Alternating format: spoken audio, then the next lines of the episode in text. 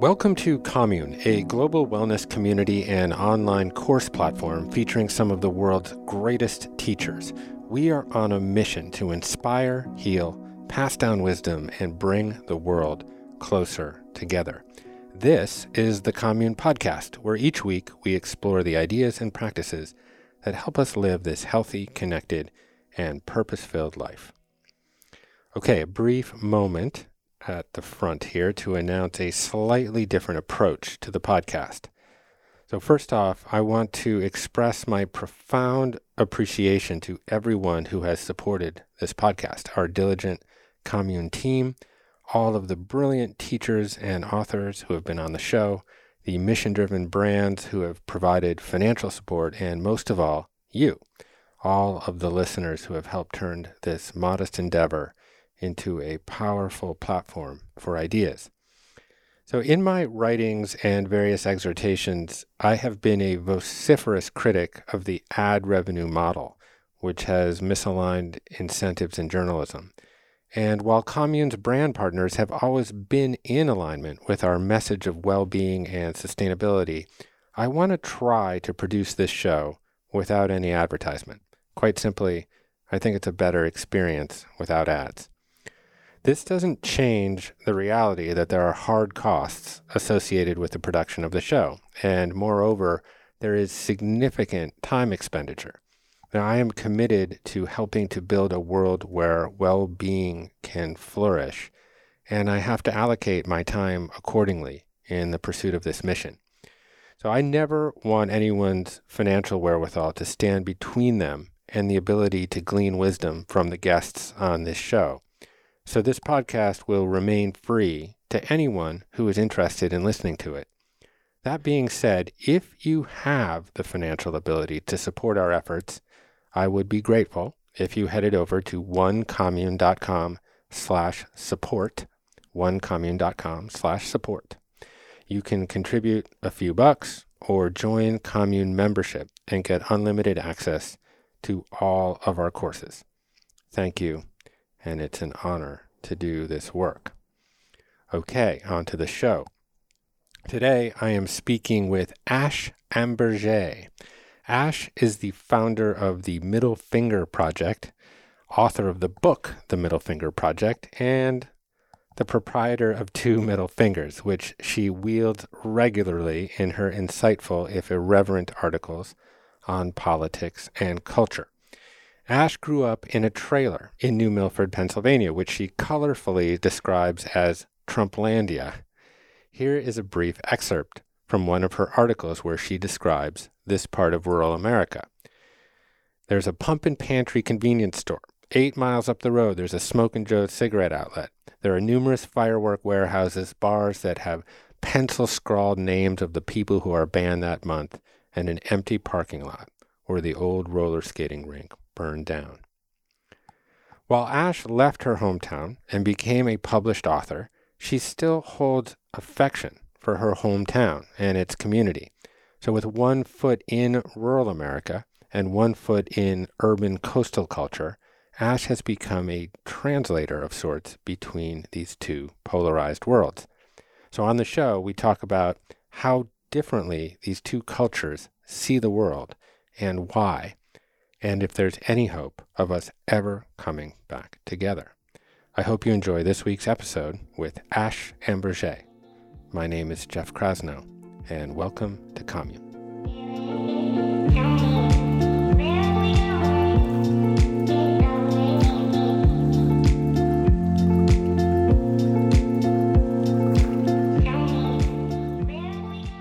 Uh, I suppose that one of the reasons why we're talking today is that I, I, was passed an article that you had written, which I thought was brilliant and led me down a rabbit hole of your writings in general, which I appreciate deeply.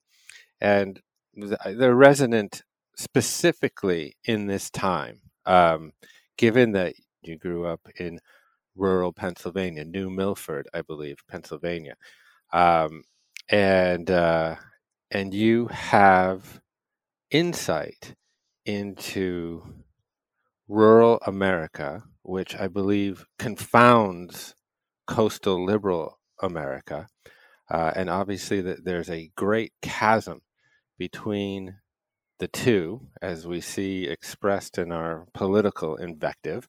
But you seem to be a translator, almost from English to English, um, between the language of rural America and um, and coastal elite America, if you will. So, could you take a maybe a few minutes? And I've, I've read some just absolutely brilliant visual writing that um, that you've done on this, but can you describe a little bit of your hometown and Susquehanna County in Pennsylvania, and just give us a bit of a feeling for that? Certainly, yes, that's that's accurate. New Milford, Pennsylvania, located in the county of Susquehanna, uh, is what you would categorize as, uh, you know, modern day Trumplandia.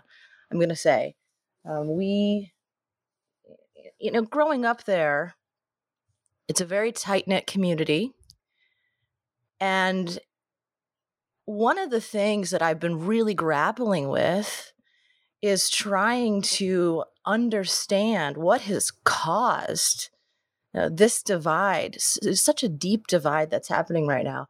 So I've been doing a lot of research and, and contemplating uh, what what it was like growing up there and how some of these messages could be appealing to this group of people. So to answer your question, we have got a place where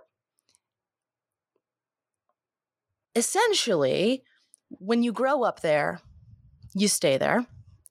Leaving was something that was foreign, and it was something that I did that was. It kind of, I was kind of looked at like a question mark. Like, well, what are you, what are you going to do?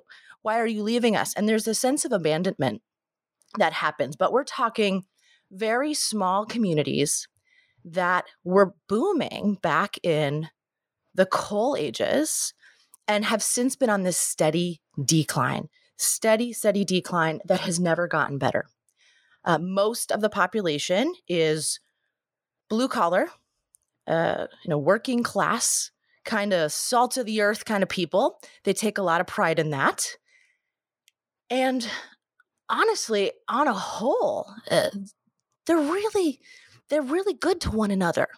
And I think they really do come together as a community, which is why I think it's also very easy to look at other people as outsiders and say that, well, you know, we're experiencing this. And this, what we're experiencing, is not what we what you're experiencing. So I think it's easy to create a narrative that has, as you've said, like the the coastal liberal elite as the enemy and anyone who's coming from these rural towns as the victim. I think there is a huge victim mindset, and I think that's perpetuated by a lack of opportunity in general that is felt very deeply.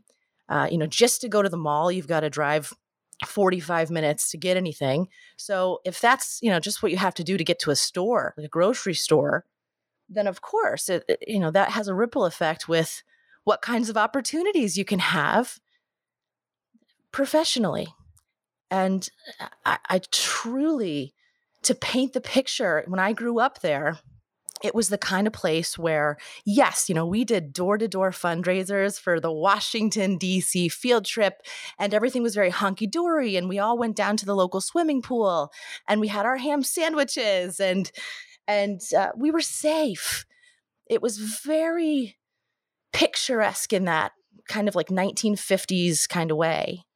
And every time I've gone back to visit, that picture has changed dramatically. Yeah. I was revisiting um, the Andy Griffith show in my mind uh, as you were talking, and I've been thinking about that recently. This kind of town of Mayberry that we romanticize in our heads. We almost see it in black and white, where you know the sheriff is good natured and nobody ever really goes to jail. You know, um, and uh, and I suppose just to kind of put it in a prescient context, here we are, three weeks or so from an important election. Some categorize it as existential, and while the polls certainly show the challenger Joe Biden, who actually uh, hails from Scranton, um, shows that he's significantly ahead in the polls. But of course, we've been here before. In fact, this morning when I went to Real Clear Politics, it uh, it um, articulated that Hillary Clinton actually held a bigger lead in the polls of the battleground states on this day four years ago than Joe Biden does now. And of course, given the nature of our electoral system with its college, um, the outcome may very well be decided in hometowns like yours across the Midwest, as it was four years ago. Rural voters in Pennsylvania, Michigan, Wisconsin, Ohio, who decidedly broke for Mr. Trump. Um, so, you know, and many liberals, I suppose, are just kind of pulling their hair out right now, just perplexed how anyone, particularly Christians, can support the president given his rather crude and moral rudderlessness. Um, and you wrote one particular article that just I, I thought was so helpful um, and clear on this. And it was called Why Donald Trump Crude Messaging Lands with Rural Voters Despite Their Notorious Christian Values. And as I was, I think, intimating before, this article serves almost a trans, as a translation from two different kinds of English. Um, and I'd love to get into that because it gets specific about particular language. And I think you decode this language so well. And it starts with a photo of a truck, of a semi that is traveling through Pennsylvania or maybe through the United States. I wonder if you could just sort of tell us about that truck, paint that picture, and maybe we can uh, get into some of the language that you help translate for us. Sure. Yeah. The, tr- the truck that you're referencing is part of a series. There is a man actually based out of Scranton, Pennsylvania, who has several uh, tractor trailers that he's decorated, for lack of a better word, with uh, messaging for Donald Trump for president and some of it would i think would be classified as as quite ignorant in many people's books but we've got language that states things like close the borders keep mexican dope down in mexico uh, you know lock her up build the wall freedom isn't free uh, you know respect the flag and to them this type of language, you know, deplorable Americans, this is this is a sense of pride for this community in particular. So that's that's what's happening right now. Um, I will say that there is this sort of sense of lawlessness that I think goes hand in hand with the appreciation of Donald Trump. Um, you mentioned a minute ago it's the kind of place where you know that there's one town sheriff and nobody really goes to jail. I have to say there's actually no police um, I took a screenshot yesterday of someone's Facebook post that really, you know, to give you some indication of where the mindset is. The, the post said, if one more person asks if we can do Halloween in town, I'm going to lose my mind. We do not have cops. Who is going to stop you? Do drug dealers ask if they can deal drugs every day? No one stops them, and we all watch them do it every single day. So turn your turn your lights on and hand out the damn candy. Coronavirus be damned.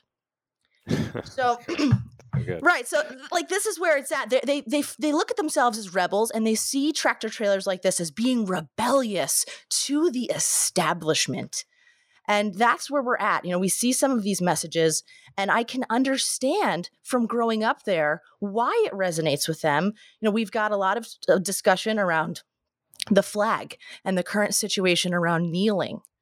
To them, you know, they're sitting there looking at this going, we're the ones who sent our sons and daughters to battle, innocent kids. You know, we all know someone who died in Iraq and Afghanistan.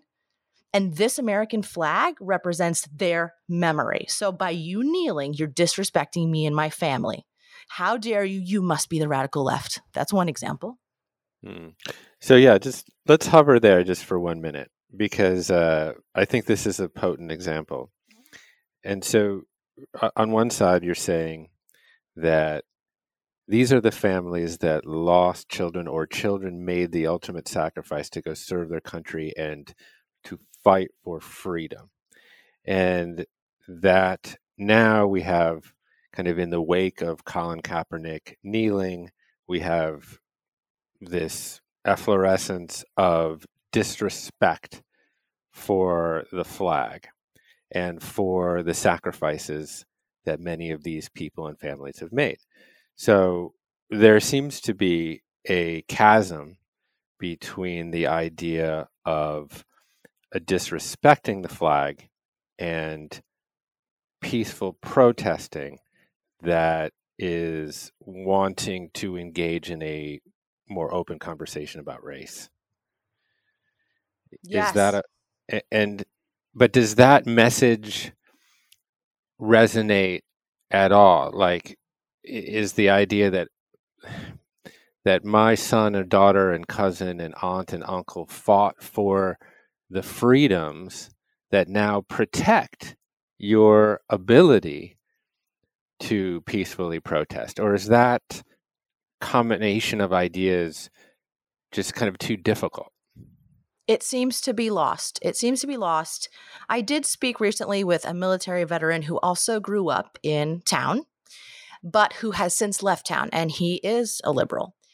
And so we had a discussion where he said, You know, I don't think they understand that the thing that kept me going was the knowledge that what I was fighting for and, and putting my life on the line for was the ability to protest and to be able to kneel and protest.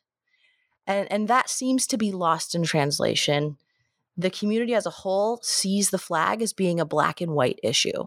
If you are doing anything to disrespect the flag, you are disrespecting troops, and it doesn't matter what your argument is for doing that. Right. And I suppose, can you just give us sort of a demographic snapshot into your hometown and, and hometowns like it? Yep, it is uh, 98.54% white. Uh, I don't think that anyone I grew up with had any friends that were, for example, Mexican, which uh, you know speaks a lot to the narrative around keep Mexican dope in Mexico. Uh, we had one black friend at one point who had come from Philadelphia and he was in the foster system. And that was the only type of racial diversity that any of us saw. Um, I can I can testify here that I know several friends who have parents who flat out refuse to leave the county on matters of principle. Certainly do not travel to places like New York City. Uh, and it, it it truly is a different it's a different world. Yeah. So let's let's talk about that notion of foreign or very specifically what I remember being written on the side of that truck keep Mexican dope in Mexico. Can you decipher that particular quotation for us?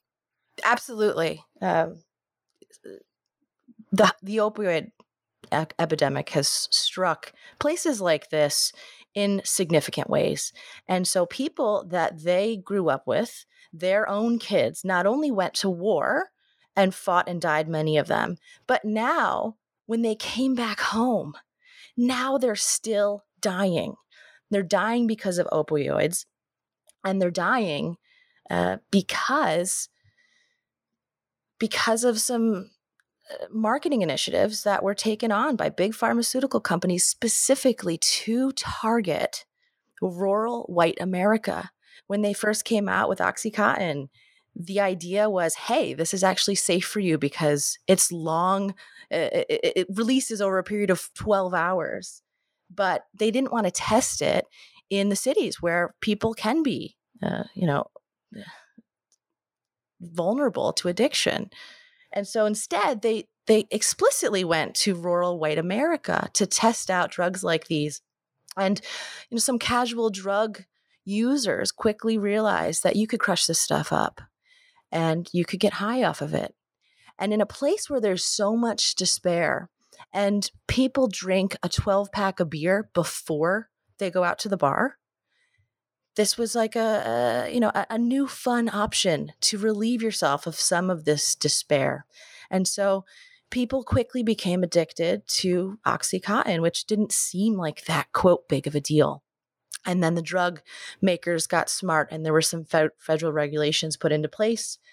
And those pills were made more difficult to crush which meant that uh, users who were now addicted had to turn to something that was more easily available and cheaper.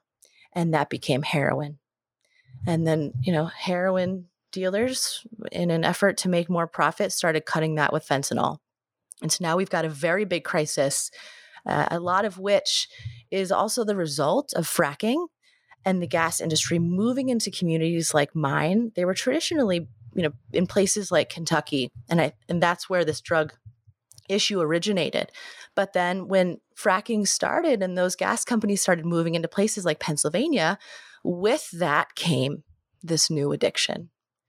So when we hear things like keep Mexican dope in Mexico, I think it is based on a lot of misunderstanding about why the opioid crisis exists and when you have someone like Donald Trump openly blaming Mexico and stating out loud, you know, our southern border is a pipeline for meth, heroin, cocaine, fentanyl. Oh, what do you think they're going to believe? These are not people who are doing their own independent research or journalism. They hear the president and they think to themselves, why do I have any reason to doubt him? Hmm. Yeah. And I suppose some of the rhetoric coming from the president about foreigners beyond the specific issue of drugs, but more related to crime in general, only sort of exacerbates that feeling.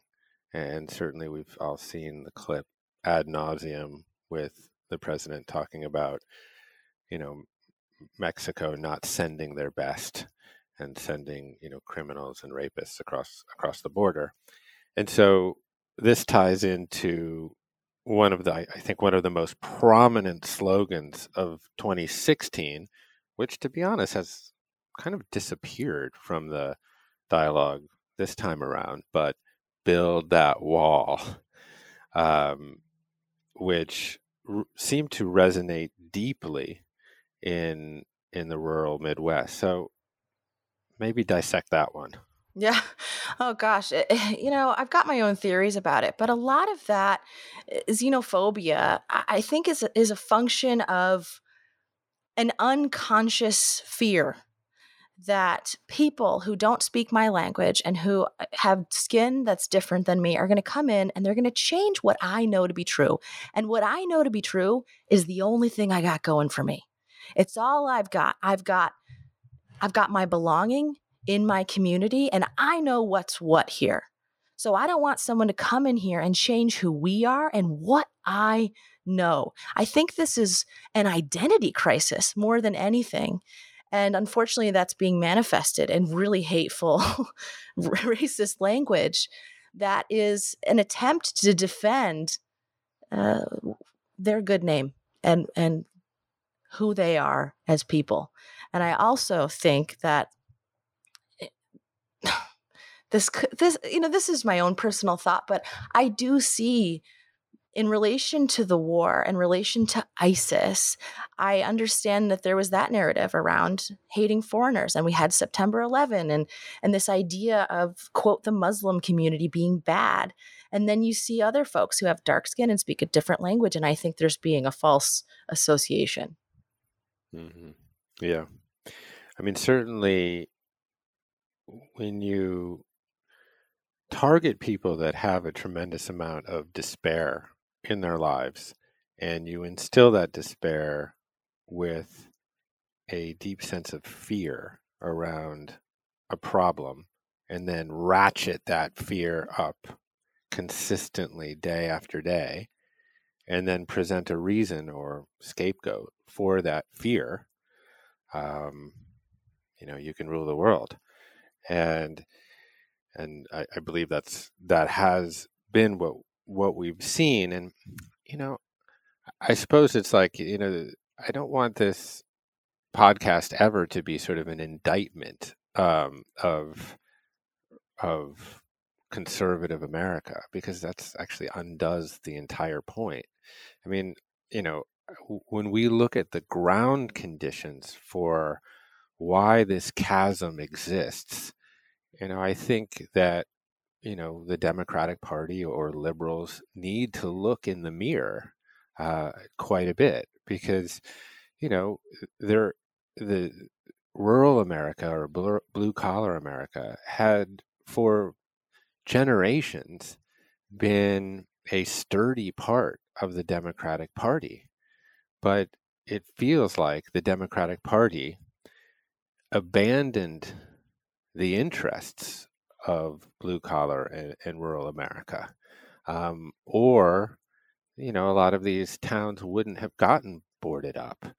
So, you know, in, in many ways, you know, the, there's this kind of, I guess, arrogance versus ignorance dialectic that that that seems kind of in stark relief. But when you that's dig a great of, way to put it. Oh, yeah. But when you sort of dig under that, you know, I, I think we all share some culpability for the kind of tribalism, you know, that we're seeing right now. Um, anyways, yeah, yeah. Can I comment on that quickly? Please, yeah. I think that relates so much to the the dialogue we're seeing around all lives matter, and uh, from what I read on that, it, it my read is just simply that there's this sense that yes, rural America has been left behind. They feel forgotten. It's not like they don't know. They feel very much forgotten. And I think it's kind of like, hey, man, know, I've been waiting patiently my entire life for someone to give a damn about me and my plight. And guess what? Nobody ever does. We are ignored. I've been on my I've been on my own my whole life, but you don't see me complaining. And I've kind of worked hard and I've figured it out every single day. So I'd say the same thing to anyone else who wants to try to skip the line and get some kind of special treatment just because, for example, you are black. It's the attitude is like take a number, buddy, work hard the way the rest of us have. And I, I, I, I struggle with this so much. Yeah. But I, I think that's how they're viewing the Black Lives Matter movement as something that's trying to skip ahead of the line. Right. Like, what about my life? I'm struggling too. And it's not only your plight that needs to be amplified, my plight needs to be amplified too, hence all lives. And yeah, I think the the disconnect here is clearly that the slogan or the movement for Black Lives or Black Lives Matter is about specifically calling out the plight of a racial group in the United States that has suffered from great inequity and still does. Um, but I suppose that rural America is suffering from many of the same things. You know, a wealth gap, an income gap, an education gap, um, uh, incarceration to some degree, certainly drug abuse, um, and um, and it is uh, yeah, it is a very it is it a very difficult yeah yeah it makes you up in arms. Uh, but I will say this also points to a- another significant difference, and I think that this is really highlighting the lack of agency that rural America has uh, as a population, but also an internalized sense of agency. They've lost that. We have the Black Lives Matter movement because people decided that enough was enough and we're going to do something about it. And this is our recourse. This is what we're going to do. We're going to make some noise. Whereas rural America, I think, is really lacking this fundamental sense of ownership over their ability to change things. I think that a lot of that comes from the sense of helplessness that you feel when you're in isolation. You don't see a lot of people being successful. This is what you know. And you do end up with this sensation that other people are responsible for your happiness. So when someone like Donald Trump comes in and says, you know what? It's not you guys. I'm going to help you guys. It's these Democrats over here. They really want to believe him. Mm, yeah, that's a that's a insightful point. I mean, I suppose you could say that Donald Trump has given this community agency. Sadly. And I think it's the wrong kind of agency. I think that's what we've been fighting against on, on the liberal side of things is that looking at folks who are still do- voting for Donald Trump again in 2020 and going, how can you do that? But not understanding that this to them is their way of of protesting in yeah. many ways. And, and I suppose some of the twisted thing right now is that agency uh, trumps, uh, no pun intended, almost anything. Almost anything that essentially both sides of the political spectrum are in some ways willing to vote against their own self-interest in the name of agency. You yes. know that you that if you are in New Milford, Pennsylvania, you will likely vote for Donald Trump, despite the fact that he is working hard to take away your health insurance. But the fact that he has propelled you and your sense of purpose and your recognition and the recognition that you exist and that you are important, that psychological component is actually more powerful than any policy or or any end result from the policies of Donald Trump and the Republican Party at this juncture.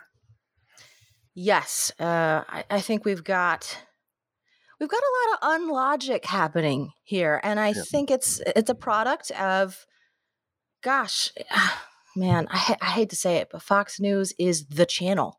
It's what's on the lower cable channels. It's just there. It's what people watch. I interned at a Fox News affiliate station in Wilkes-Barre, Pennsylvania in college. It's just there. Number one. And then number two, Facebook has become the dominant source of people's information. It's where they hang out and spend their time and try to get outside of this community. So we all know what's happening with social media and the algorithms. And then you combine that with eh, a fear of other people and a lack of opportunity and no travel. It's this bubble. And what is truth in the end? You know, truth is what you see. It's what you see around you. And in terms of not understanding the greater world and what's at stake here, I do think that there's a lot of unlogic and misinformation. Uh, I, I don't understand the voting against yourself piece but I quote someone leaving a comment from my hometown the other day in in response to something I'd posted said, "No thanks. I'm not in the mood for taxes to be raised, to become a communist country, to see a pedophile in office, a man who has voted for racist laws in his last 47 years, a VP who prides herself on locking up people for cheap labor, and to see our economy tank when he forces another closure and makes masks mandatory and wants to take guns from law abiding citizens and leave us all defenseless. No thanks, Biden. Trump, pro Second Amendment, pro life, and pro economy. Mm. Yeah, that sums it up. Right, but uh, it's it's interesting that that is the perspective, and it's just it's the narrative that's being fed to these communities and and they're they're putting it on repeat they're repeating it. Yeah. Yeah i suppose that litany of of indictments against biden rolls up um, into the great slogan of them all which is make america great again. Um, you know which is like you just said you know it's pro Second Amendment. It's pro business. It's, you know, yes, without being delicate, pro white. Um, yep. And uh, it is this kind of, you know, I mean, just the, the language in and of itself makes one look backwards and imagine in their head a time when America was great. And to me, that resonate that what that feels like is this kind of 1950s uh, fantasy, um, this kind of post-war military industrial complex fantasy when there was tremendous amount of wealth accumulated in the United States and um, and certainly you know suburban and rural economies you know were thriving. But of course this was you know pre civil rights movement you know um, pre environmental catastrophe pre tech um, etc so it's um, you know I, you know despite anyone's best intentions I, I don't feel that it's possible to go back to that version of our mm-hmm. society. Yeah, and I would also argue that a lot of the folks who are carrying on this rhetoric are too young to remember that time. And I actually think that their vision of what it means to make America great again is actually when America didn't have to face hard questions and hard problems when no one was talking about any of this stuff and they could just hide it and and just ignore it. I think that's really what it comes down to is like life was way better when when none of this stuff happened and we didn't have to have hard conversations.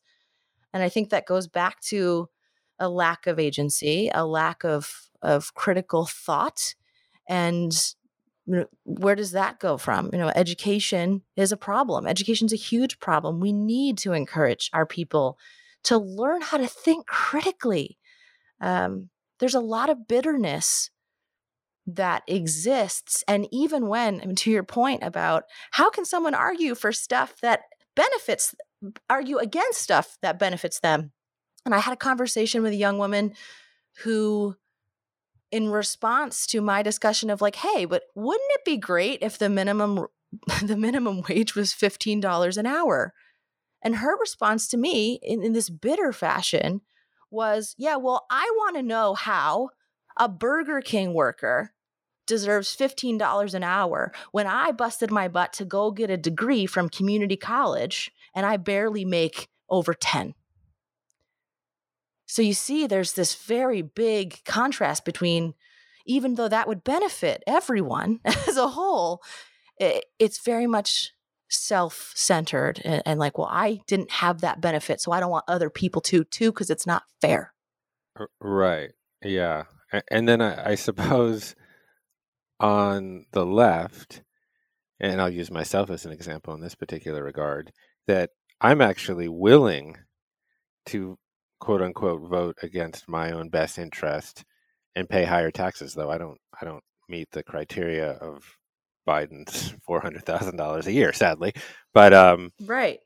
But still, for me, I have a different understanding of patriotism, uh, and for me, patriotism is my is an abil- is sort of a willingness to uh to share. And i mean for me i see my plight my self-interest and the collective good as one and the same thing that kind of our liberation is bound that i you know i can't be free until everyone is free that if you know my daughter does not have a proper if my daughter has a proper education and someone else's doesn't well that that's that's does not a good society make.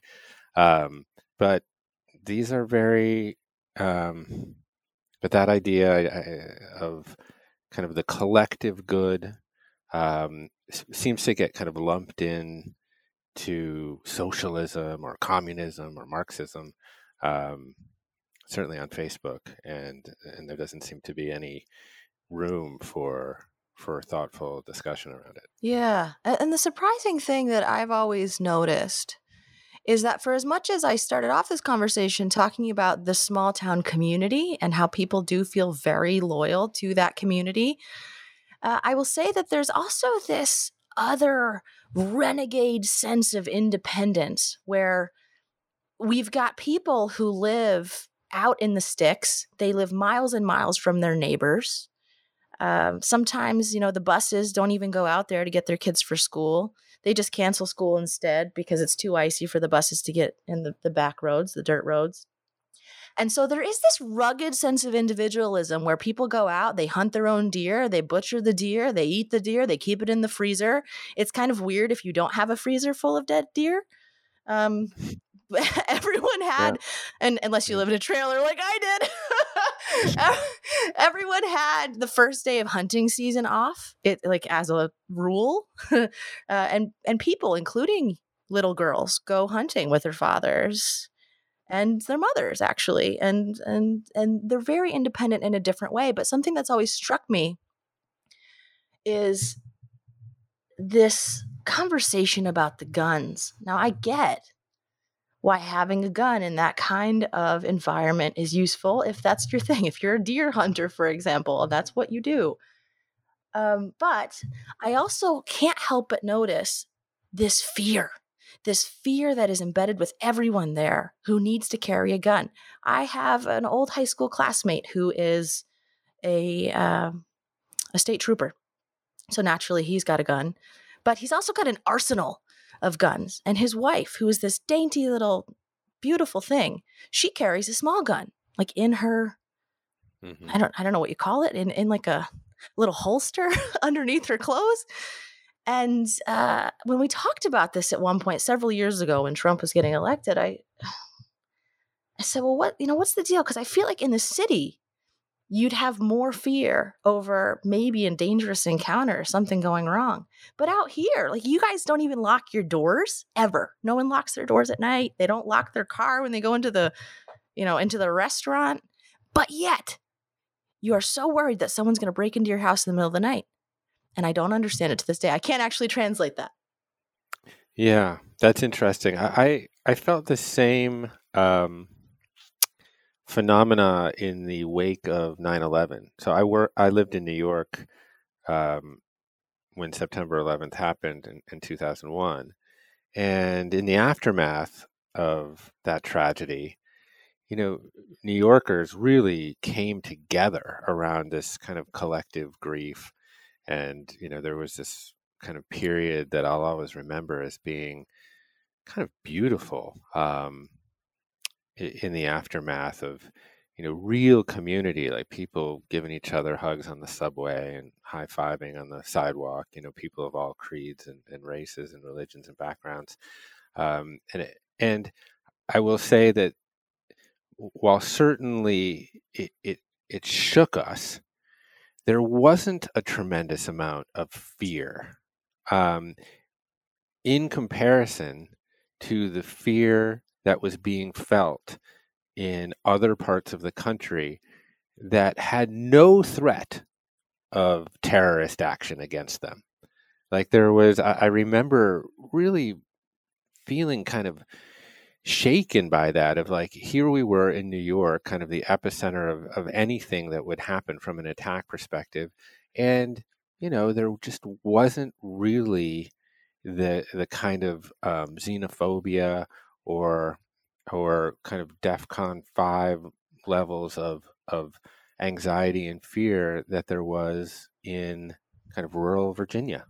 And yeah. you know, I, I don't understand I don't fully understand that that phenomenon other than you know to kind of understand how you described it before this kind of sense of otherness where you just don't know anyone who is a muslim or who is a mexican so it is easy to cubby them cubbyhole them in a particular way that involves a tremendous amount of fear yeah, yep. And I will say I don't th- I don't think most people do it on purpose. I think there's this generalized fear of outsiders. I wouldn't call it a dislike.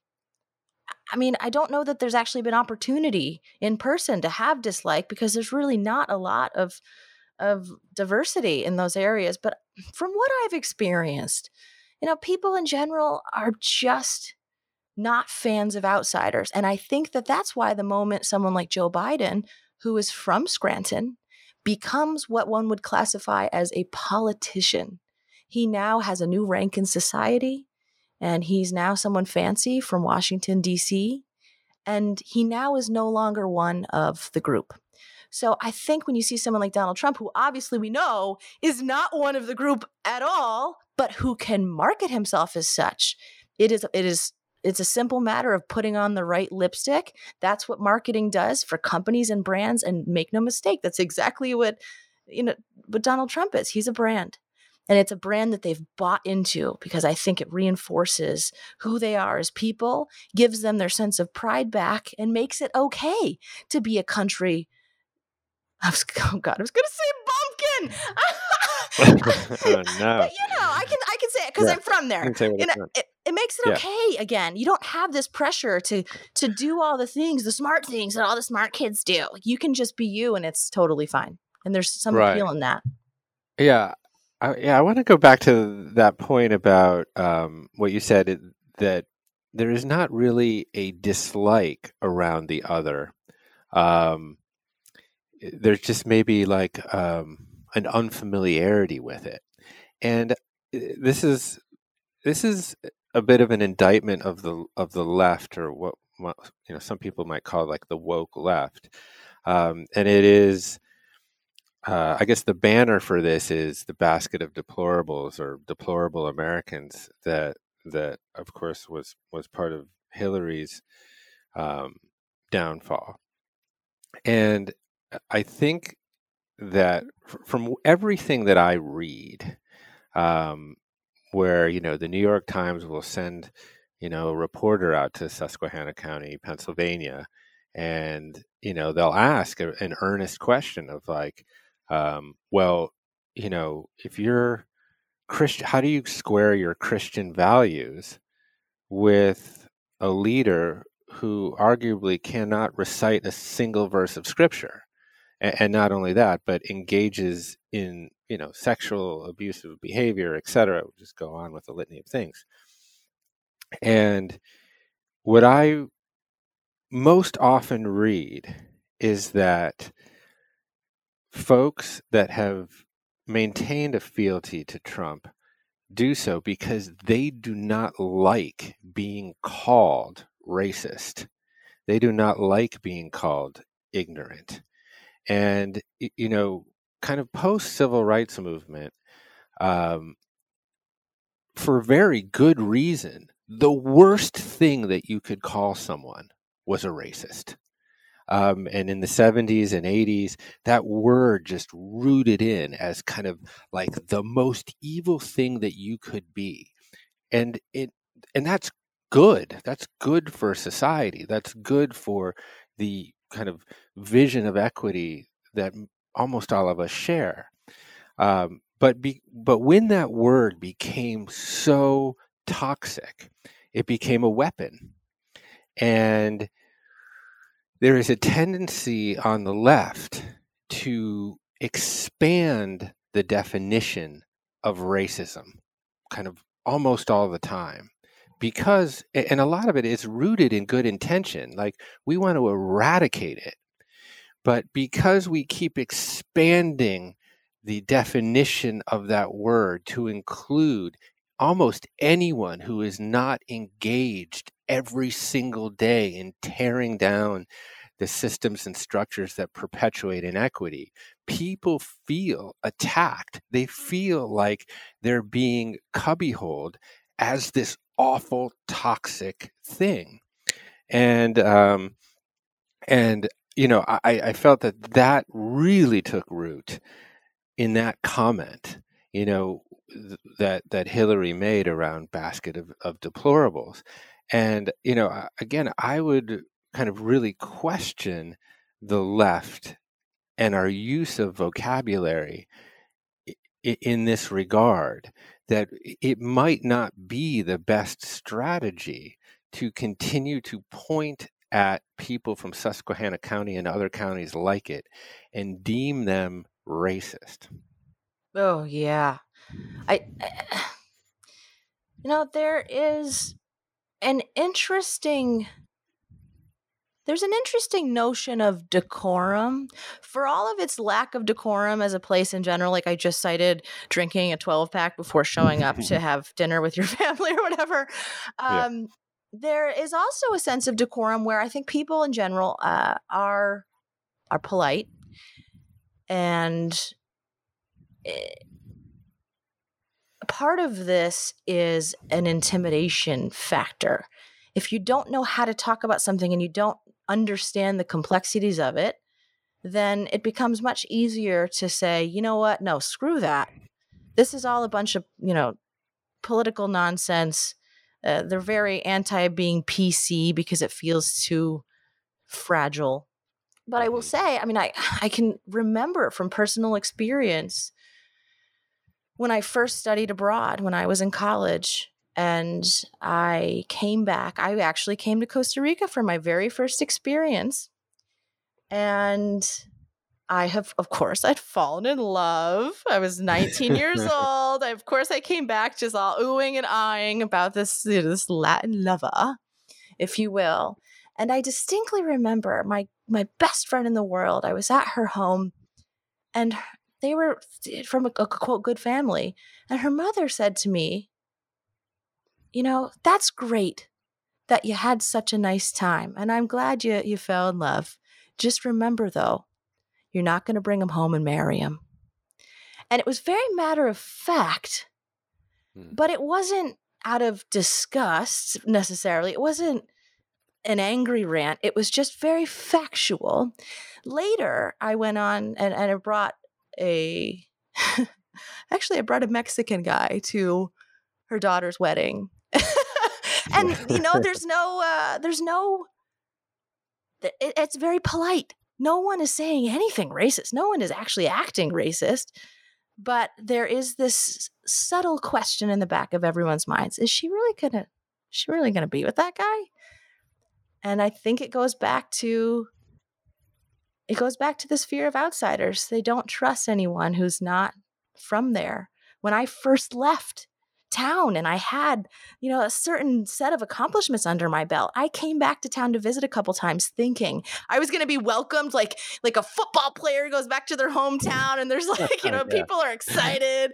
I, I got a book deal. I'm like writing stuff. I'm doing good, whatever. And instead, I was met with a lot of whispers. You know, who does she think she is? Kind of a conversation. So, in many mm. ways, there's just a closed minded, closed everything kind of area. And yeah. ah, Donald Trump ticks off the boxes. Yeah. Let's go back to guns for a minute. Um, because I think the last statistics I read, there there are more guns than people in the United States. Um, I think somewhere around 400 million guns, which just as a visual seems completely insane. um, but you know, given the plot that was just uncovered by the FBI to kidnap and I suppose potentially assassinate Governor Whitmer of, of Michigan, um, this was a militia group and um, obviously kind of the vigilante, vigilante justice kind of pursued by folks like Kyle Rittenhouse. Um, does it concern you given that we're careening towards an election um, and that has been heralded by the president as a fraud or potentially a hoax, kind of you know riddled with kind of mismanagement of, of mail-in ballots, etc. Does it worry you? Are you legitimately concerned that we may see that kind of libertarian ethos kind of flex its muscle in the wake of the election through militias, armed militias, um, in places like Pennsylvania and Michigan and Wisconsin, et cetera. I think there's a good reason why you could make the argument that this could be a concern uh, for obvious reasons. But I don't actually think it will come to fruition. The reason for that is because a lot of these folks are family oriented people. They want to be home with their families. I don't think, you know, just like we talked about the sense of agency, I don't think that this would be something that ultimately grows into a civil war requiring folks to leave their families and go fight for this thing that they believe in because that's not the pattern. I think that it's easy to talk about it on Facebook and it's easy to, you know, be a pro Trump supporter, but I don't think it's going to come to that. But I do think the greater concern is viewing the government as the enemy. And that's exactly what the problem is. When you think about history in America, it made sense when we made the Second Amendment because we were fighting for our independence from Britain and they were trying to wage war. And we needed to defend ourselves because we didn't have a military to begin with. It was every man on his own. That made sense. And that's where, you know, some of these conversations are happening. It's reminiscent of like, hey, well, if they're gonna if they're gonna come for us, we gotta be ready. But now it's their own government and th- there's this this really dangerous sense of mistrust. No one trusts the government. They don't trust a single word of it and that's where the problem is. So how do we fix that relationship? Yes. And this is kind of you know where i'd like to go in in the remaining time that we have is that you know i think you've done a, an extremely articulate job kind of articulating the chasm that exists between you know urban liberal america and rural conservative america. And you know i would say part of that division is the degree to which each group actually believes in the in, in traditional conventional institutions that have historically provided stability for our country um, you know, often at the expense of complete equity and justice, but stability nonetheless. And those three institutions are media or journalism, science and medicine, and government. And, you know, obviously, it's not just the president, but the president has done his fair share at undermining the credibility of the media sometimes for good reason, undermining the legitimacy of science for plenty of good reasons sometimes. And we already talked about Big Pharma.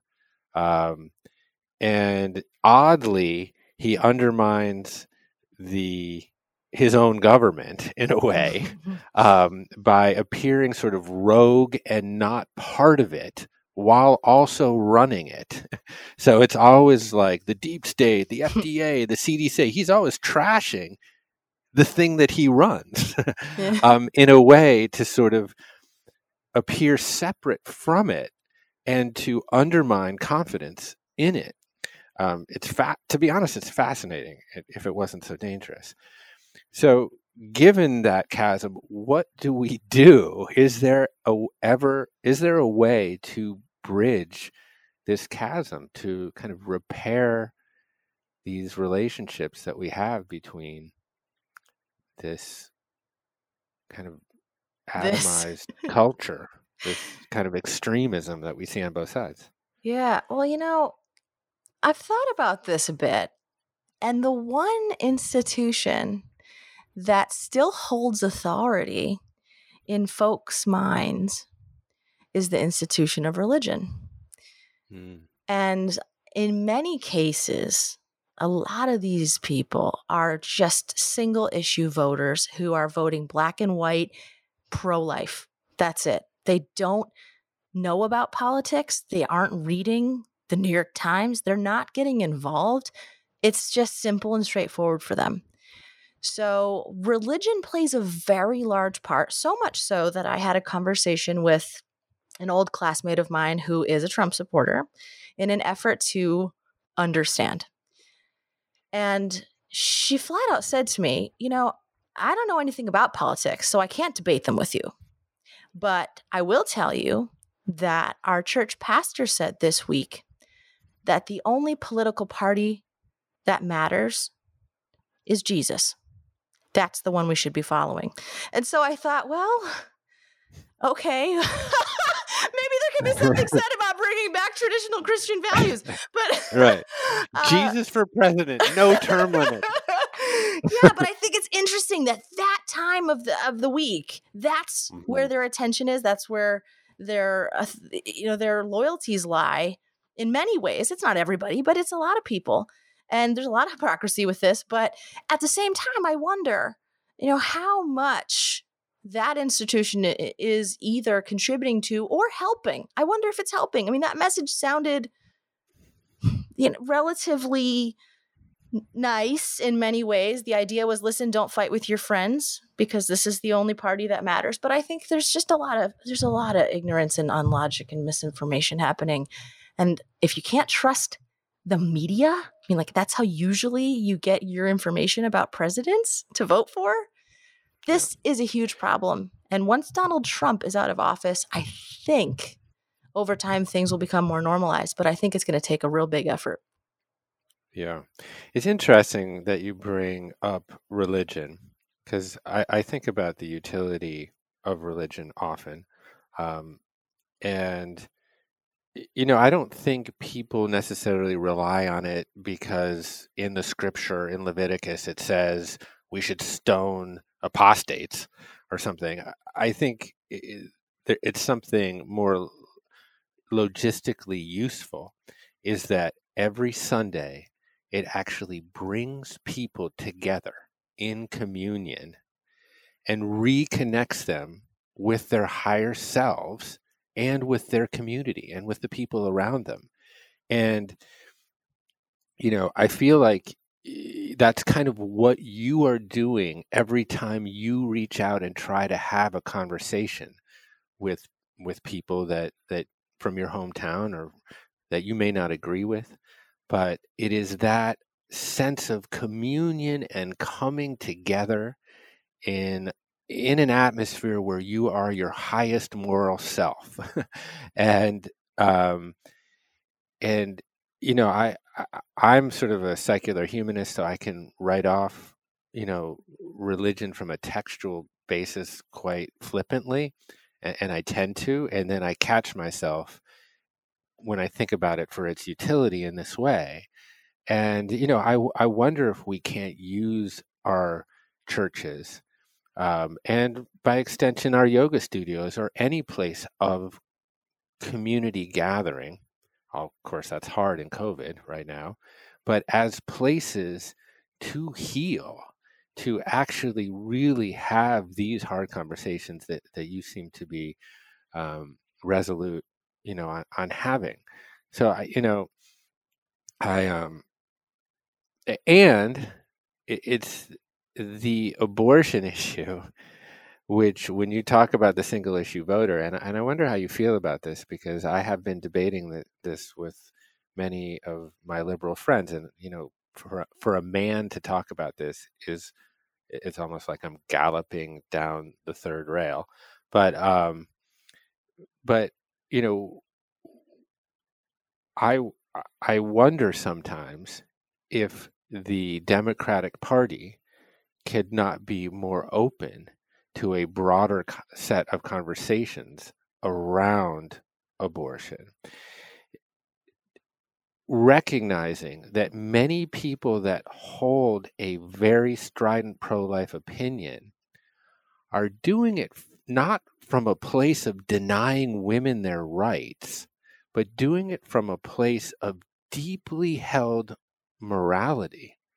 And it's almost like we have to strip back the exterior, the policy, and almost reconnect with people on on a heart level.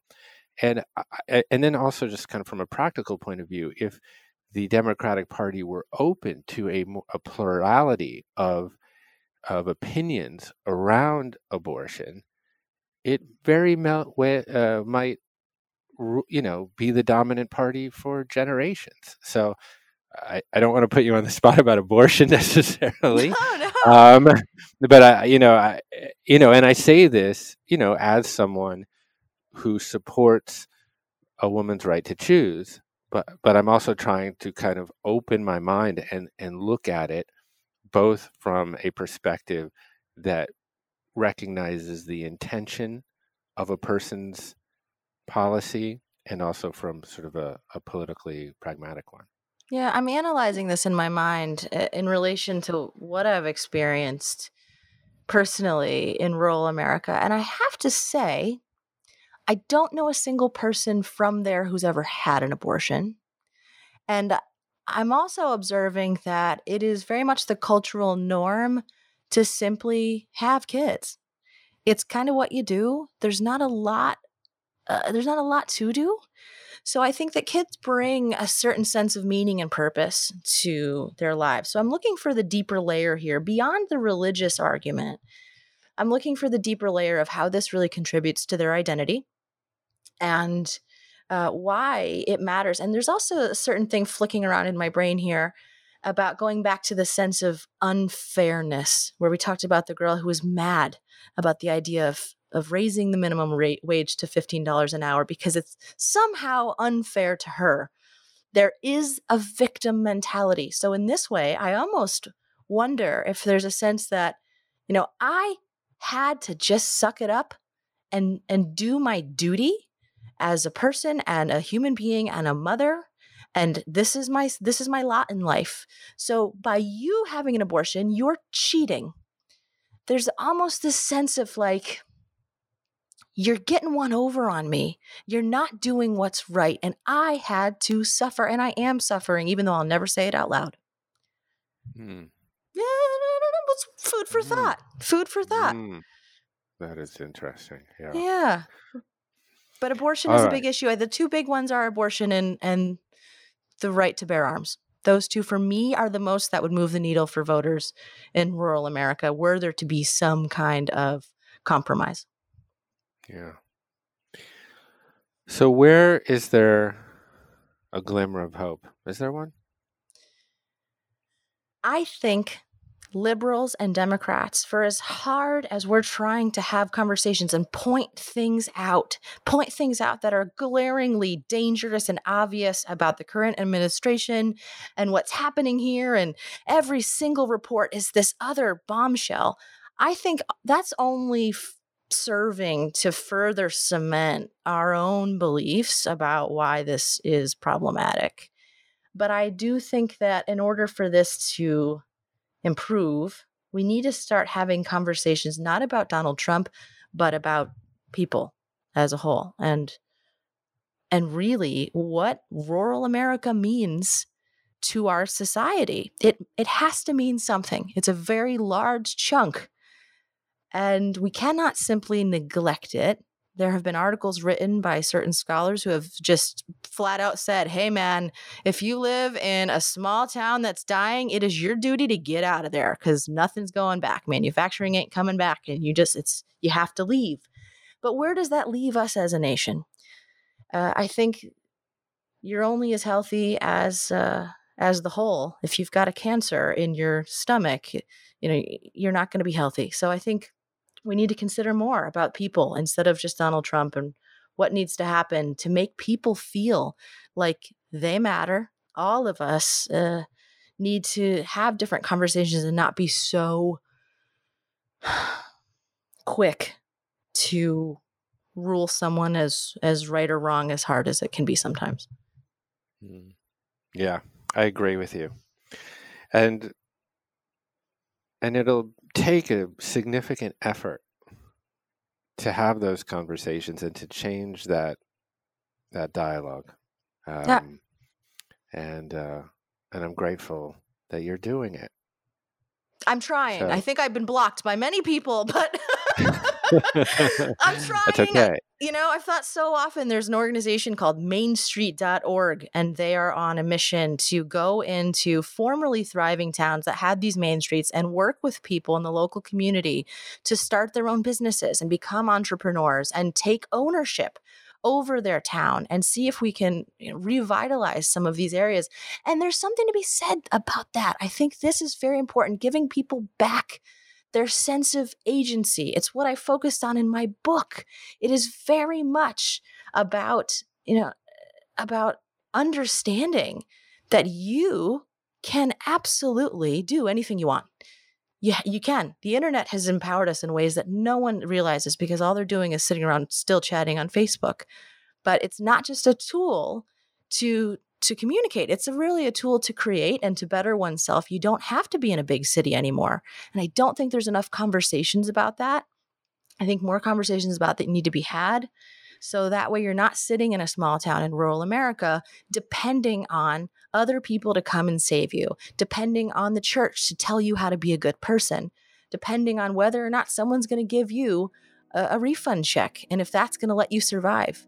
There needs to be more discussion and more action around agency. And I think that will be a great, great uh, healing mechanism for folks when they feel like they are not victims anymore. And then they can vote according to, to things that aren't a matter of survival for them.